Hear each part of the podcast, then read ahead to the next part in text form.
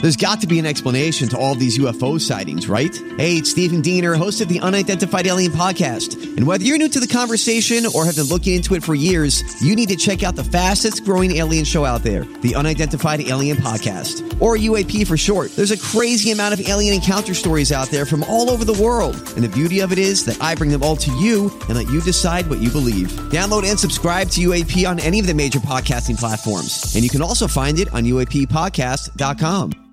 Hi, everybody. This is Adriana Trajani. I'm the host of You Are What You Read. I have the privilege of interviewing luminaries of our times about the books that shaped them from childhood until now. We get everybody from Sarah Jessica Parker to Kristen Hanna, Mitch Albom, Susie Essman, Craig Ferguson, Rain Wilson, Amor Tolls, you name it, they come, they share. New episodes of You Are What You Read drop every Tuesday on Apple, Spotify, or any major streaming platform wherever you listen to your podcasts.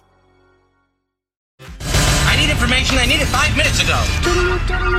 This is a My Talk Dirt Alert, an everything entertainment update heard at the top of every hour on My Talk 1071. So, um, what's new in your world? Oh boy, so Spider Man is out of the Marvel Cinematic Universe. No further Spider Man movies will be produced uh, in coordination with Marvel Studios, all because of money. Disney and Sony can't agree on anything because Spider Man Far From Home surpassed Skyfall, the James Bond movie, to become the all time highest grossing film for Sony Pictures. Disney wanted 50 50, Sony said no chance. Bye. Oh. I think this is good news. Yeah, Well, yeah, Spider Man gets to do his own own- thing at Sony. Yeah. Then Marvel. And I gotta admit, the Spider Mans have been good. Yeah, a lot of people have liked them, and I think So does Disney own Marvel? Is that the thing? Yep.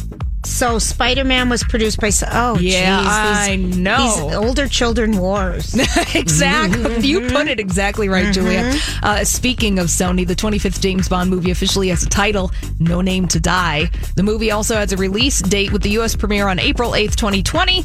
And the title font and a new image of Daniel Craig as Bond have been released on social media. Finally. I know. Fan yourself off. It's about and then time. we know we're going to still have another one with Daniel Craig. So all this. No, No, this is This live. is it. Are you sure? this is it. Okay. This is it.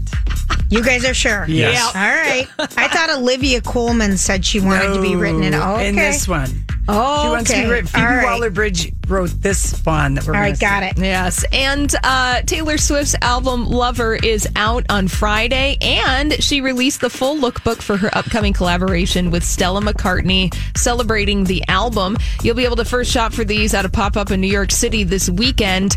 And uh, conveniently, no prices have yet been announced on Taylor Swift's rebs- website. I think it's going to set you back a pretty penny if you want any of this stuff. But it looks cute if you're into the lover aesthetic. Lots of pastels and oh cats. All right, that's all the dirt this hour. For more, check out mytalk1071.com or download the MyTalk